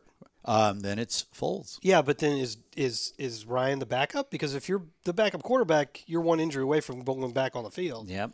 So wh- why continue to carry him if you definitely 100% are not going to play him? Get a Well, and different that's backup. well, that's the question: is the trade deadline's coming up? So, do, is there an opportunity to trade him? The problem there is if you trade him, someone's going to have to absorb that contract, and they're not going to want to absorb the especially contract. with that injury guarantee clause. So you you know if you cut him, then you know I I there- you know there are ramifications to that because I'm sure there's other clauses in there, but I don't know. It's it's kind of sad because he went there for a reason, and that was and he and he hadn't played all that bad. Well, he has played Struggled. that. He's leading the NFL in s- time sacked, Well, that's- interceptions, and yeah. fumbles lost. So he, but he's Matt. He's he's Matty Ice. yeah, but he's not maybe the same Matty Ice. Is he melting? he might be melting. Okay. So um, yeah, that's that's pretty dramatic there. I, I will say one of the nice things that um, uh, their coach Frank Reich, that Frank Reich. I, every time I think of Frank Reich, I can think of nothing but that Buffalo comeback. Uh Uh-huh. In any case, uh, That Frank Buffalo Reich's- comeback when you're talking about against the Houston Oilers of 38 to the, nothing. The, bi- it wasn't 38. I think it was something like 38. It was it was 30. 31. Oh, okay. But it, whatever it was, it was a All lot. right, It's I'll the biggest say comeback in, in the playoff 30s, history. yeah. It's the biggest comeback in playoff history. Do you know, I actually know where I was Hmm. when that game happened. I was on a golf course and uh, they were getting killed. And I was like, wow, Buffalo, that's unbelievable. And then made it back in t- for the uh, 19th hole, and um, the 19th hole's the I know what the 19th hole is. Okay. Golf is boring, but I know yeah. what the 19th hole Walked is. in and looked up at the and uh, could not believe they came back. I would say the 19th hole is probably the best hole on any golf it course. could be. It could If be. I were playing. Uh, all right. Uh, so there's that. Uh, a really terrible thing to see the Jets, who are doing so well, and their great rookie running back Brees Hall suffers a season Yeah. knee injury. That's always sad. God, that was a rough one. Um, was I had a couple. uh, here's one more thing. This is a. I was watching the Saints Cardinals game on Thursday, All right. and Antonio Hamilton, former Buccaneer, Yeah. not for very long, but Still, was here for a cup of coffee, as they I say. think he might have been on the. s- Did he make the team the Super Bowl year? No, he was on Kansas City in the Super Bowl year. Played against us. In any case, he got the first interception of his ent- entire career in that game. yeah. So that's cool for him. That is. But a little bit later, he made a nice play against receiver Saints receiver Traquan Smith um, down the sideline, and as some of these players do, as sort of a fu, he st- Smith's on the ground. He stepped over him. And then he got really upset when Smith stood up and sent him flipping, Wow. and Oh. and he acted like Smith had done something terrible there. From me watching, him, like you stepped over him. All he did was stand, Stand up. up, He yeah. literally just stood up, and because you were trying to be yeah. you know, Smart guy. a taunt, you were Yeah. trying to taunt him by stepping over him. Well, that's the risk you took by stepping over him, I'm man. with you. I'm you, with you, you. you- you clearly did it on purpose. You got what you deserved. Yep. So I'm not a these players get off my lawn kind of guy, but in this case, he got what he deserved, man. In okay. this case, get off my lawn. yeah, I'm not. no. All right. Okay, you want to go on to questions? Let's do it. Look at this. We don't even have to stop. We can go I right know, into the I know, 'cause questions. we don't have a guest. Yeah, and this makes my life easier. So go ahead. Alrighty. Here we go. You want me to cuss a few times so you have to c- drop stuff out? Oh no, I'm just going to leave them in because it's you. All right, this is from a, a, a Bucks fan and a podcast listener who we heard from a few times last year. Uh huh. Excuse me. That's all right. But we hadn't heard from yet this year. His name's, and I can't remember if we established this. It's his first name is spelled E D E R, so Eder. Eder. Eder and Anakin Castillo in Harlan, Harlingen, Texas. I remember these. remember these yeah, guys? Yeah. Um, that's his son, Anakin. Mm-hmm. right, Scott and Jeff. I'd ask. This is a really long one, so settle in. All right. I'd ask how it's going, but if you're anything like me, these past couple of weeks probably has you a little salty. Jokes aside, Hmm. although I, along with my son Anakin, haven't got a chance to write to the podcast this season, we still continue to listen weekly on the way to school, work, Nice. baseball practice. Ah, I like that. I love that he's a baseball guy. I was reminiscing yesterday about the years of driving Alex to baseball practice. and I'm baseball looking games. at pictures of Alex and you in his baseball uniform, Yeah. being different ages. That was Yeah. Uh-huh. senior day at, at Gaither High School. So See? they gave him those cool bats. see Yeah. that? Very cool. That actually wasn't baseball. That was Tivits. Have you heard of Tivits? Oh, I have. Uh, It's like this. You have? What Tivits? Tibbetts? It's a math competition. No, I'm not. It's like a math game that they play in a competition. And he and his team of four Yeah. were at this competition from um, their high school. Es- Esric. Such a handsome young man. Well, thank you. Yeah. They won their. They won Certainly takes after Giselle. all four of them on their team tied for first. No, three of the four of them tied for first. Uh, That's pretty cool. it is. Made some money too. There you go. All right, so All right. Anyway, I hope so Anakin driving to has school, enjoyed listening to baseball. the Salty Dogs. Seeing how this season wasn't hasn't really played out the way we wanted it to go, I'm really enjoying the fantasy football portion of the show. Jeff, Well, that's just being kind. I would do more, but Jeff would lose his mind. and, No, he- and then it's he'd probably start talking. Well, about this is golf. good that someone actually um, asked about. it. So after a very long break from fantasy football (parentheses 2012, easy to remember, remember because I got a sleeper in Doug Martin in his rookie year. Wow, that's a good pick. That was a good pick. That's man. a big. I don't know fantasy football, but I know that's well, he a had good like pick. he had like 1,400 yards and 12 touchdowns. I think. Wow. that's really good. And then he Yes. was highly drafted the next year and and bombed Yeah, because of injury. sure. I decided to give it another go this year. Although I'm currently in first place in a 12 team league, flex, humble brag, I'm starting to remember why I stopped playing. I'm starting to remember why I stopped playing. Well, it's because I'm such a diehard Bucks fan.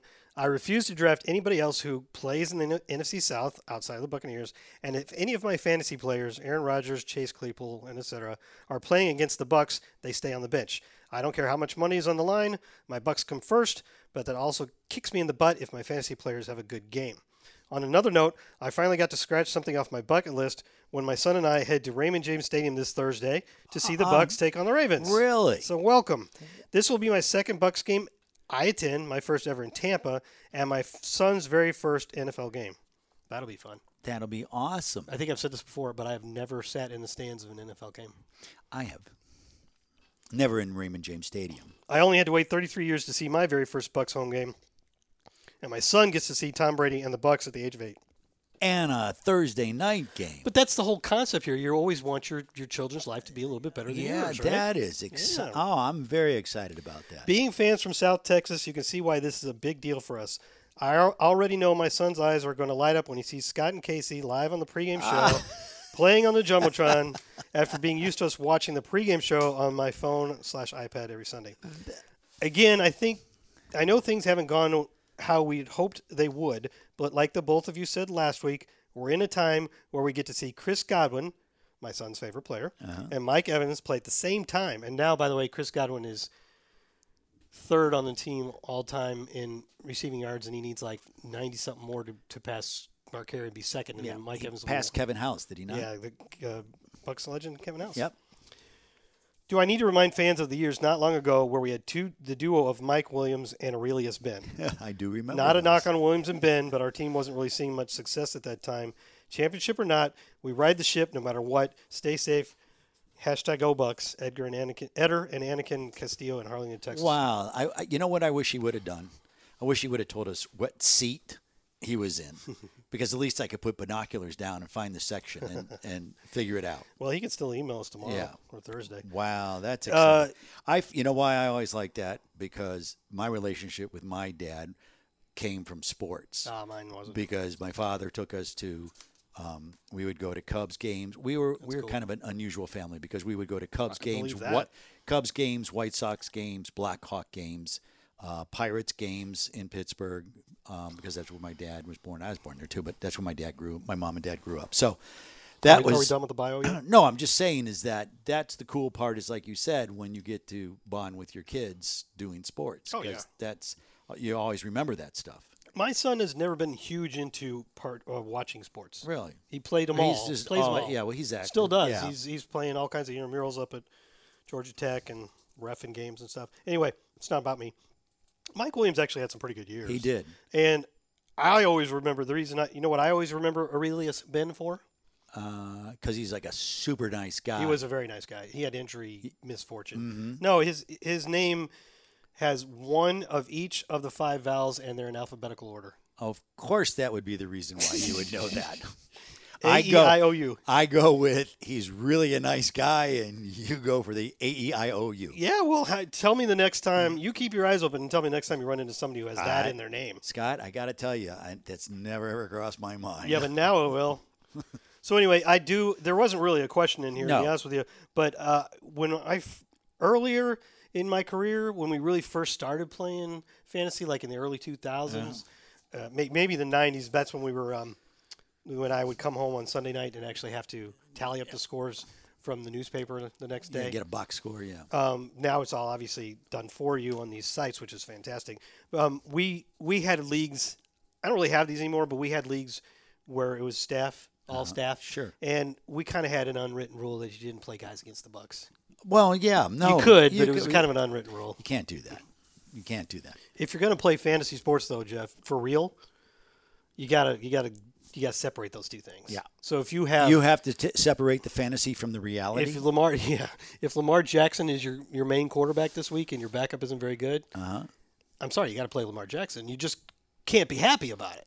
If he has a big game, you're, Right. you're unhappy about it, but you got to play him. yeah.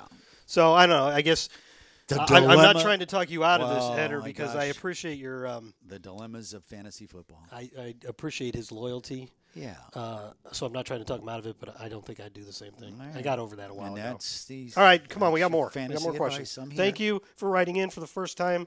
Love to hear about you guys. Okay, next one. This one is from a guy who's- we've heard from a few times. All right. Hey, salty ones. I still feel empty after the loss against the Panthers. You too, Mm. or is Jeff still Mr. Optimistic? Uh, I am still Mr. Optimistic because there's still 10 games left. So, is that how many games are left, right? Yeah, he's also still on uh, Christmas tree elitist, by the way. um, anyway, I hope this game was the rock bottom, and from now on it will go up. Mm, We talked about this. I we already did. For Thursday night, I just want them to play with their heart. Then the result doesn't matter to me. Just a sign of life, please. My gut feeling says W. We'll see. We'll see. Hear you soon. I think maybe he means to say we'll see you here soon because this is from Stefan in Berlin. Okay. Hashtag go Bucks. Hashtag LFG. Yeah. Okay, thanks, Stefan. It's not really a question again. See, like I. Th- I'm- well, there was. E Are you, Well, he did. He Are wants you to know. misoptimistic? I'm still optimistic right now. I am. I will be optimistic until Thanksgiving. Since we're on the topic of the game in Germany, from Michael Gizzi in West Long Beach. Hope I'm pronouncing it right. G I Z Z I. That's probably Gizzi, right? Mm-hmm. We've heard from him before. Yeah. West Long Branch, New Jersey. Hey, Salty Dogs. Hello, Salty Dogs. Love the podcast and waiting for the merchandise, hats and shirts to come out. We really maybe ought to seriously think about that. Uh, we will. When, when we get Jeff's on a getting win- up to stretch his legs. I so have he's to. ready for this to be over. No, no, no. I have to. I can't. You know. I Have you can't sit guys for Oh, a thought about doing a live podcast in Germany? Saturday, maybe after the game. Yes, I know that would be tough. Uh. or early Sunday morning. I don't want to get up any earlier than I have to. I don't even know what the time difference is going to be like. Yeah, well, it the time difference is well, What time of the day are we playing there? we are going to be playing there at 3:30 well, there afternoon would be in in Germany 9:30 East Coast time. Um 6:30 how about the Seattle Seahawks fans? They're getting up at watch the game Right. at 6:30 in the morning. Something, isn't it? Yeah. And then if you're in Hawaii, you're getting up at uh, like 4. Well, you don't want to hear this, but that's the dilemma for people in fantasy football. yeah. Like, Oh. if you're playing in whore. Australia, you got to get up in the middle of the night. yeah, to, to make check sure your you- s- Can't you just wait till the morning? and No, then- because the games start and you have to f- make sure that your guys are not inactive. There was Oh, there was a player, I think it was a Saints receiver who was surprisingly inactive, or, and uh, someone played him and he was inactive. they had him in their lineup. They Uh-huh. didn't realize he was, and then it was a surprise decision, and they were asleep. I mean, not somebody. A lot of people Uh-huh. yeah. Oh. did this a couple weeks ago. Jeez. Jeff is heartbroken. anyway, we'll think about it. He says thank you and keep up the great work. Well, there is going to be a um, a fan get together in Munich, which you'll see more on Buccaneers. Are we going to be there? Uh, Because that's relevant to the next question. I know Rondé Barber's going to be there, and I know Casey's doing something with Rondé. Mike Allstott's going to be there. Um, I don't know. Okay, well, listen to this question from Brian. Love the show. Are you guys flying to Germany for the Seahawks game? Yes, we are. Um, as far as I know, Oh, Excuse me. that's all right. Didn't get the button. That's all right. Eight of us are flying over. That's cool. And I would like to buy you a beer and talk bucks if possible. Wow. Shoot me a text if interested or have local questions. I speak German, Whoa. and my cousin lives in Munich. Wow. Saturday afternoon at 3 p.m., there's a, I never know, how- Bundesliga soccer game? Okay. Bundesliga? Don't soccer know. game, one hour north of Munich, which will be awesome. Oh, that might be interesting. Wow. I've never so, been to so a- Jeff is saying there, there's going to be information out about fan Bucks fan gathering. Well, that could be a possibility of a place to say Uh-huh. Yeah, hi. I believe it's Friday and Saturday. I think it's like an all-day thing. Oh, all day. Uh-huh. Well, I'll keep you. But see, Friday we we don't land until like Friday morning, and then there's practice Friday afternoon. Well, I'll keep you posted. All right, Uh, we'll keep you posted of the whereabouts of that, and if that's possible, it's very kind of you. We appreciate the Yes, offer, and it's we would very love nice to meet offer. you or anybody else that wants to come out. So we'll, we'll make sure we get that information about the That's pretty cool. fan party. Yeah, okay, he- next one. He, he gave you a cell phone number. oh, I think he did, but I didn't copy it here. Okay, so there is one. Okay, Hello, salty ones. I don't know about you, but I'm extremely salty after that embarrassment of a game. Ah, Ugh. We don't have to put it that way. no, We went from the team you circle in red to the team you circle in green. Ooh. Here's more with the red and green. I see. I guess You really enjoying the view there, huh? I am. You watching everybody leave? I am. Ah. And, and getting jealous? I am no. I'm just seeing who's doing what and where. Keeping tabs, Yeah, everyone. that's it. I don't know about you, but I'm extremely. I said that already. I know the last couple of weeks I've emailed mentioning the lack of continuity and chemistry. This week was more than that. They looked lethargic, like they were just going through the motions and just off in execution. Th- This isn't just a fluke of a game. It's been seven weeks, and we welcome the Ravens on a short week. Okay, well, thanks for making it look as dark as possible there. Well, he must be Mike. It's as dark as it's gonna get. yeah, you know what? I always think it's a little bit There, sketchy to say things like, "Well, the team was lethargic." Yeah. it's it looked that way to you, but that doesn't necessarily mean that's true. No, and they. Um, I the, think they the team executed chemistry. poorly. The team. The, the team is still the teammates. You know, you go in the locker room, you can tell when when things aren't so good in a locker room, and being in there today and watching, observing, and talking to uh, numerous players, they know, and it's now a question of can you turn the corner, and it's up to them. So I could see lack of continuity. I could see lack That- of chemistry. I could see communication issues, but it's a little bit beyond that to accuse them of just going through the motions. yeah, they're not going. I Through don't the- feel that. No, I don't either. It's- I don't it's- either. We've seen teams go through the motions. 2011. Yeah. I don't feel that with these guys. I don't and either. There was definitely they were not playing well, No. but I don't think they were lethargic or just going through the motions. Well, when you don't play well, you look you look slow. Yeah. You know, and it- I mean, if you hit if you hit that, you know, you hit some big plays. think about all the hits that Mike Evans and Chris Godwin took. They could have just dropped the ball or, or slid out of Do the you know, way. yesterday, well, I- I hard to believe it was Monday. It's only been two days since that Carolina game. It seems like forever. Yeah. You, when you see guys get, get knocked around like that, then you see them walking down the hall, and you go, "How do they do this?" Well, sometimes they are walking a little slow. yeah, they're walking. Very And that's a slow. tough thing in Right. this short week. Yeah. All right, getting to my question. This seems like the most underachieved team I've seen in quite a while. I mean, right. just Bucks because I can name about five, Five of of them them in the NFL Yeah. right now. Yep.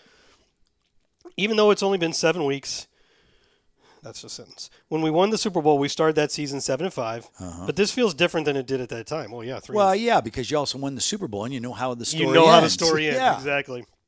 But also three and four is worse than we were that. Like, It- that's it's the true. first time a Tom Brady led team has been three and four since 2002. Yeah. That's funny. I, s- I was telling uh, uh, Nelson Luis that, and then he said, "Is that really the date?" And I said, "Ah, now you got me questioning." is. But it is okay. That was the year the Bucks won the Super Bowl. All right. it, it was sandwiched between two Patriots Super Bowls. Mm-hmm. Okay. Um, it helps. We are in a weak division, and if we win the division, I understand the playoffs are a different animal. This is exactly what you were saying. Sure. And there's no one better at that point of the season than Brady. Right. With that being said, what kind of run do you think we can put together for the rest of the season? We've kind of already talked about that. a Yeah, lot. you got to get there first, and then once well, you we got to get play there- one game. Yeah, you get there, and then you find out what the one But game he's, is. he's, think, he- he's asking basically prediction of what type of run, like this, those seven and five bucks we were just talking about in 2020. Right. Mm-hmm. Went on an eight game run after the bye, c- counting the Super Bowl. So can we Uh, do something like that again? it's just like anything else. On paper, the Buccaneers make it to the playoffs in 2020. They are going to Green Bay, or yeah, they're going to Green Bay. championship game, yeah. Oh yeah, in Green Bay. well, we had to go to Saint, Saints, we, New Orleans. We can't beat the Saints. Right, and you, you and then you right. So you don't know. They put it all You together. have to get there. You got to get. there. You're absolutely right about we know the ending of the story now because Mm-hmm. people are talking about that now. That the offense came together at some point and gelled in 2020, and it absolutely was at that point in the season. And can that happen again this year? Yes. it certainly can. But I we don't don't know- know yet. Right. We won't know until it plays out. It's Okay. it's kind of like in in 08, I think it was. The team was nine and three. Was it 08? Oh yeah, wait, Nine- save that, save that, Okay. save that, because that's going to be your answer to this question All I'm about right. to ask. Okay. Because his next question is, secondly, which Bucks team do you feel underachieved the most? 2008, nine and three. Monday night in Carolina, we we lose. Did not win another game. John Gruden had just signed a uh, a like a fifteen million dollar contract to continue as head coach. Bruce Allen signed a contract to continue as the GM, and um, that Monday night game lost. Just needed to win one game. Couldn't do it. Off at playoffs.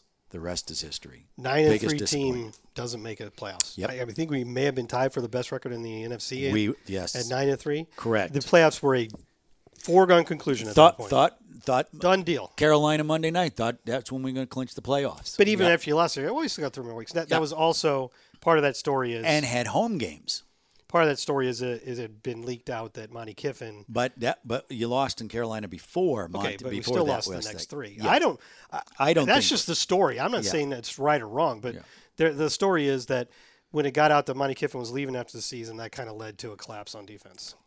I don't know. That's the story, Jeff. I mean, Yeah, I understand. I was here. I remember. This reminds me, though, uh, we were talking last year about how the 1999 team was three and 4 Mm-hmm. and uh, that one writer said the Bucks weren't going to win another game all season, and then they won eight of Well, them. and you can say who the writer was. You remember who he was? yeah, I can't blanking on his name. He's passed L- away. late uh, Tom McEwen. Obviously, perhaps the most famous sports writer in in this series. he he was instrumental in getting the Buccaneers into Tampa and also getting Leroy Selman into the Hall of Eh, Fame. and his grandson works here now. He does. Um, yeah, so just a, a legendary member of the media around here. He was. But in, in 1999, when we were three and four, he pro- he said in some article we weren't going to win. He's And I- probably being hyperbolic. Yeah, and then I told you that Tony Dungy got him back the next So year. we won eight of the next nine, Yeah.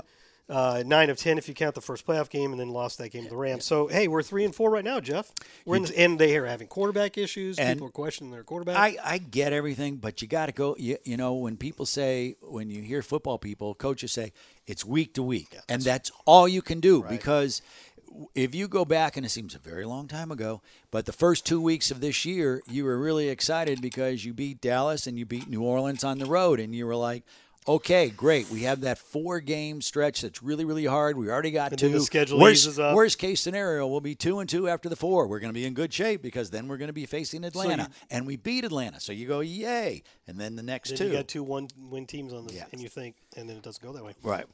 Other candidates for this, I think, would be 2003 Uh, yeah, I, because you're the defending champs. interesting story about that. you come out- you- not only are you defending champs, but you start the season on the road at Mm-hmm. Philadelphia and dom- dominate them completely, seventeen to nothing. And I remember Ron Rondé Barber saying after that game that he thought we were better Then we were. than the year before. What I liked about that is the previous time we were in Philadelphia on the championship game, we closed the vet. Right. They opened up their brand new field, and we beat them there too. Yeah, so. Uh-huh. exactly. That's why we had to play on the road that year. Which was totally unfair that you're the Super Bowl champs that you're playing on I the don't road. think it's happened since. it has not. So then that that season looked great, and then you had the weird loss to Carolina, twelve to nine, when we could have won the game with an e- extra point that got The- blocked. The crazier loss Indianapolis, Yes, and which we that, somehow end up talking about every freaking week. and that's how you knew you weren't a good team.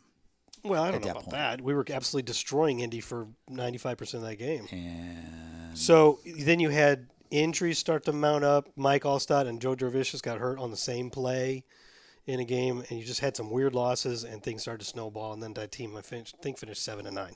wow, That you would not have seen coming in September. And then the other one I think would be 98. Because Uh, we yeah. just broken through from the playoffs in 97. yeah, '98 was a disappointing year, but you were still you kept thinking you were going to get there, and you were almost because you ended up eight. I know, and eight. but they didn't, so it's No. disappointing. yeah, And then they bounced right back in 99, made the playoffs in 99, Mm-hmm. 2000, 2001, 2002. So 98 is kind of the blip right Yeah. there. I think those would be the three. that's You- good. the one you said and the two I said. yeah, that's good. I I concur. That's my lawyer talk. All right. This is a very long one, and I'm not going to read it all. Okay. Mm-hmm. And you'll see why. eith- Her, her name is Eileen Figueroa. Uh, apparently listens to us quite a bit and likes our show, so we're happy about that. She says herself that I'm probably not going to read this. Oh, she starts out with that. she's she's Oh, well, not that- sure I'm going to read this because because I will. s- She says because I will be saying things that shouldn't be. Let me read the the Read part. it. Read I'm it. not going to read the whole thing, and you'll see why. This is my first email to you. I listen to the podcast every week and love the various topics on your show.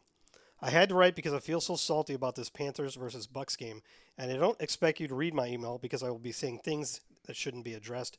But I feel I need to speak my opinion. So I'm want to encourage people to write us, good Yeah. or bad. So I'm going to read some of this, but I'm not going to read it all. And, and here's why: she says herself a little later.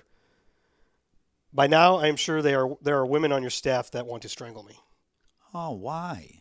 It's a lot about going into Tom Brady's life, his marriage. I don't want to talk about those things on this show. I don't think that's our business. I don't think that's the deal.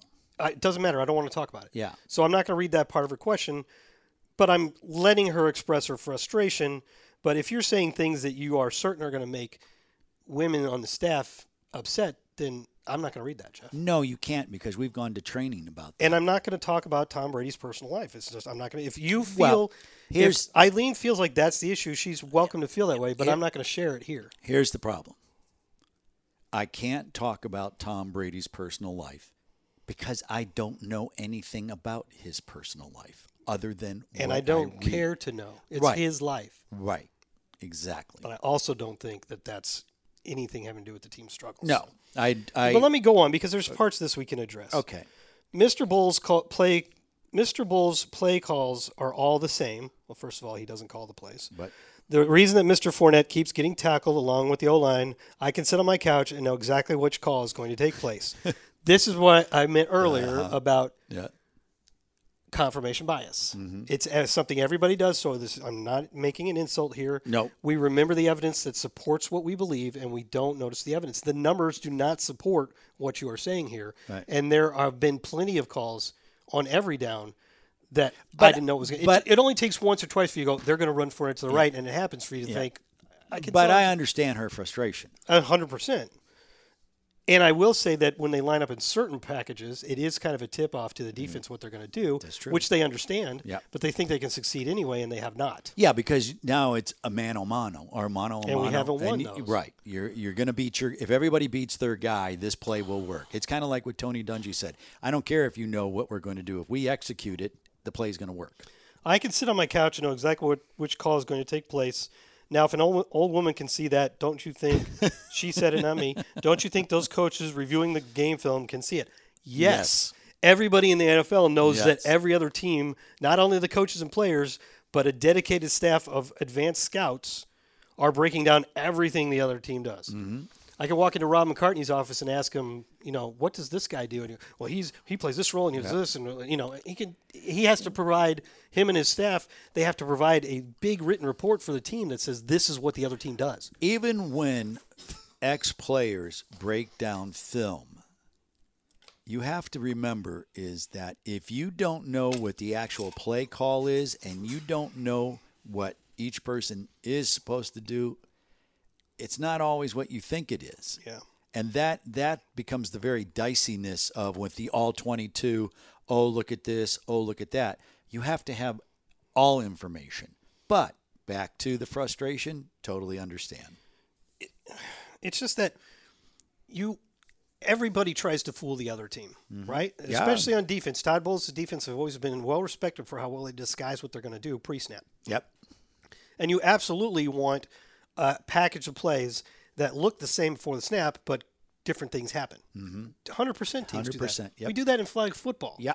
You present one look. And do you something different. Mm-hmm. Present it again and do something different. Every team does that. Every team does that all the time. Yep.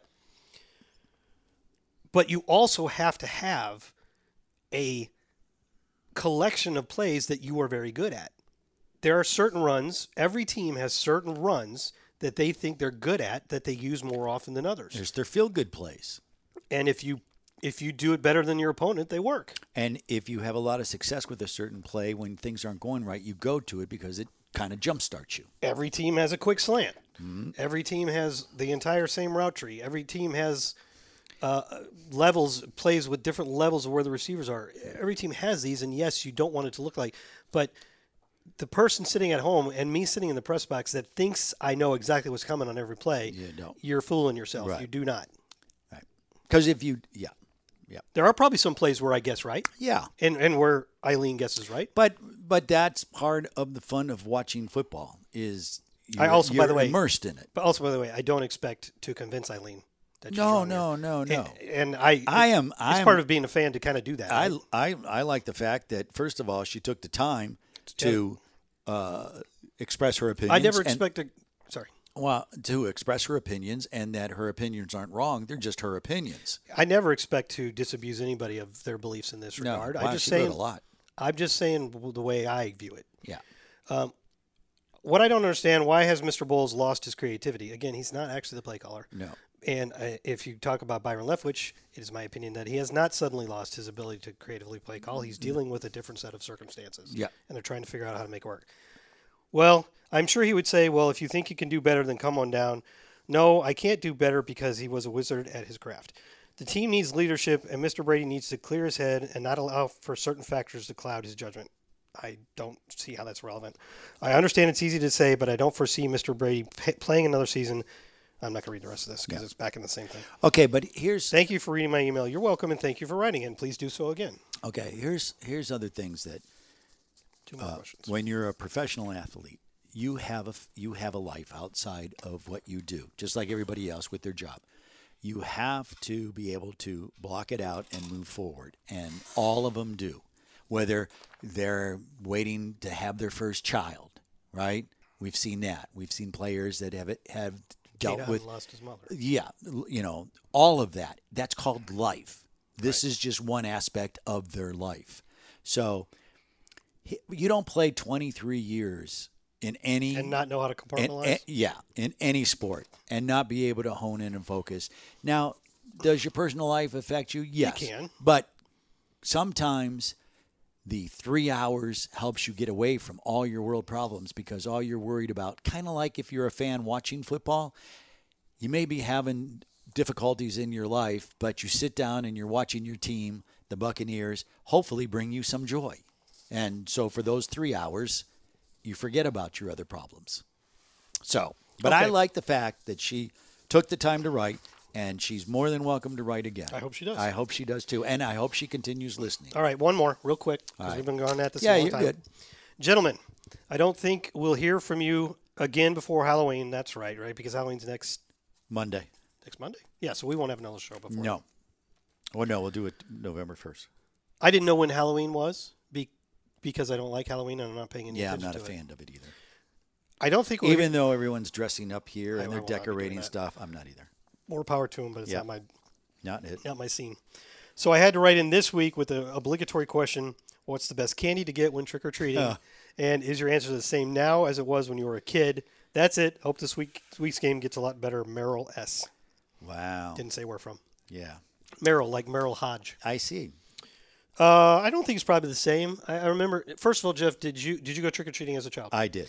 It- what was your container to put the candy in? Uh, I put it in a pillowcase. That's what we did too. because if it rained, you a y- your bag wouldn't break. My mom gave us pillowcases Yeah, too. and- you could put a lot of candy in a pillowcase. There you go.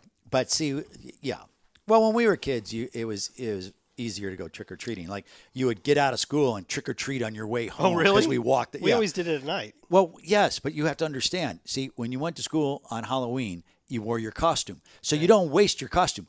We would trick or treat on the way home. But people were already giving out candy in the Oh, afternoon. you got to remember this is this is you know people were home then, so you you go back and do that. All right, then you you know have dinner and then go out. And Oh, I trick remember or the treat. days when people were home.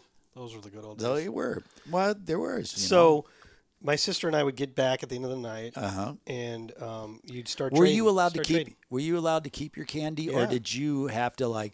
Uh, your parents took some of it, and then you, they would dish it out to you a little bit. No, but- you had total control of your candy. We were allowed to keep it, but we never ended, even came close to eating it all. Oh, okay. I'd, I'd, I'd be like two months later, and there'd be a pillowcase still half full of candy underneath. Not that I say I didn't like candy, like all, most kids, I liked Sure. it, but I didn't wasn't obsessed about it, nor was my sister. But you did come back and start to trade. yeah. Like maybe I don't like M and M's, so she'll give me. Oh, see, I'll give I- her my M and M's for I'd your trade for- Starburst. I, I'd trade M and M's all day long with you. I'd I'd go for them all day. am pretty sure the Snickers were the were the top of the mountain back then. I wouldn't. yeah. That, that wouldn't be my. Those are good. That wouldn't be my number one thing. I'm more of a fruit candy guy now. long. Really? Yeah, so I would rather have like Mike and Ike's, Yeah. um, or oh, you know what? I'd probably my favorite thing to get would be those f- flavored Tootsie Rolls, like the red and blue. I, and I like yellow. straight Tootsie Rolls. Those are good. They're good. Uh, also peppermint patties. You know the mint peppermint. I like those. Uh, do you ever have a Mary Jane? Yeah, I don't do not like those. They still exist. Yeah, I know. aren't they peanut butter flavored? Yeah, they're like that thing. and they're really hard, aren't they? Also atomic fireballs. I love those. Do you remember how hard now and later's were to chew? Uh-huh. It's like a starburst that got Uh-huh. petrified. You know what candy doesn't exist anymore, but I always loved was um, um, Necco wa- wa- wafers. Oh man, my, mo- my mom loves those. Those are, s- you know, where they're made in Massachusetts. we they still, I they actually, exist. they, We've gotten them for in the last couple of years. have you because the company itself went out of business. I went by the factory and it kind of was like I went, oh, that's where they. Well, make the maybe wafers." they've just had a back backlog of them and they don't go bad. I don't. They never go bad. so I have I have found them in the last few They years. are the best. I, I, I they're like chalk. Yeah, I know. It's great. My mom loves them too. mom loves yeah, yeah, she- so there you go. So I would say probably Snickers were the number one back then, but Mm-hmm. now I'd probably go with uh, like Mike and Ike's or Starburst. I really like Three Musketeers. Starburst were big back then too. Really? yeah. I That's like- a disappointing candy bar. Why? How can you say that? There's no- Chocolate, creamy inside. There's no Come on. caramel. Yeah, I'm not a big caramel person. Um, is there caramel? No, I don't think so. Well, what's the difference between a Milky Way? What did you say? Three Musketeers. Yeah. Is a Milky Way just has the brown stuff on the inside, but Three Musketeers has caramel? I think. I think Does I'm wrong it? about that. Well, then I still like it. so I don't. But like, anyways, go ahead. I don't like Milky Way. But have you ever had a Milky Way Midnight? No. It's dark chocolate, which I'm usually not a fan of, and, and caramel, and it's really good. There's, Yeah.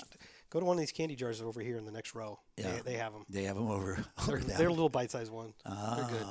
They, um, yeah. Well, when you're a kid, you just eat any kind of candy, you know. Personally, what I thought we were talking about this at lunch, where you used to get candy cigarettes, That's crazy. and they didn't taste very good. No, Oh, but they sure So looked. the whole you- point of what I, it- what I liked about it is that they would paint the tip red, so it sure looked cool. Back then, the whole point of that candy was to, to look like you were smoking a cigarette. Yeah, Isn't that It was amazing? awesome. Bit of honey, those are gross. Oh, I would not. No, don't The like honeys are those. gross. No, no Kit Kat. Remember the little dots on paper? Uh-huh. They were just like sugary lumps. Yeah. Like it, just You just peeled it off the paper. That's the same thing in the straw where you would just. It's just sugar. You're just pouring sugar into your mouth. yeah. Fun dip. Remember fun dip? No, I do not. That was the same thing. It was a pouch of like basically sugar and a little stick Right. of almost flavorless candy that you dipped in and ate. Uh, It was a bad thing. okay. Yeah, but do you uh, do you participate at home on trick or treat? Since I don't like Halloween, Yeah. if they come to the door, Do you leave your lights on? yeah. Okay. Although we have had years where we've gone to friends who have kids, Uh-huh. and our, Alex's friends, and we've gone to their neighborhood and just had a party together Sure. and, and done their That's a neighborhood. bit- yeah. So in that case, Giselle would always put out a bowl of candy. So in one front of the kid door. got all the candy. Yeah, you never know who's going to get it, right? this year she's planning to um, sit out in a chair closer to the sidewalk so they don't Oh. have to come to the door because our lights out and I haven't replaced it yet. Oh, okay. You don't want anybody falling. So I will just hide in the house if she's going to do that. Yeah. I have. I have. I uh, suspect she'll come running inside when those me- mosquitoes come out, though. I have thought many, many times, and I just never. Halloween's not one of my favorite times, and so I don't really participate. But if I did, I've often thought that I would do. Uh, I would put a speaker, hide it by a rock, and they'd walk up and go, "What are you doing?" I bet you people have You done know, that. I know, but that would be fun. You 'cause- see the famous video where the uh, the dude jumps out of a something on the porch to scare the guy, and he just Cold cocks him. instinctively just cold cocks him. It's hilarious. So anyway, that's Oh, But all yeah, I got. We've been yeah. going a long time here. We have. And we managed to talk for a long time after a game of that nature, which is well, I think I, th- I actually feel better right now than I did when I walked in. here and okay. sat Good. down. So it was a therapy session it for us. Very much. So. Hopefully that was the case for some of these listeners too. Yeah, Very much appreciate everybody writing in. Please keep doing it. sure. And At Salty Dogs. good, bad, or indifferent, Right. you can write. Salty and and I didn't read all of Eileen's email because there's some subject matter there that I just don't want to discuss. That's fair. But don't make don't take that to mean you can't write emails with negative. Yeah, and Eileen, Topic. just so You you, can't. know, when we're done with this, I am going to read you. You're gonna read it. Okay. Yeah, I'll read Then we'll see if you agreed with what. Yeah, so- okay. Okay. Well, here it is. Jeff. Because I don't normally, I don't see any of these until it's over. All right. So why don't you take it take it All out, right. take us out of here? And then you Very can read. good. And since you did, thanks for listening.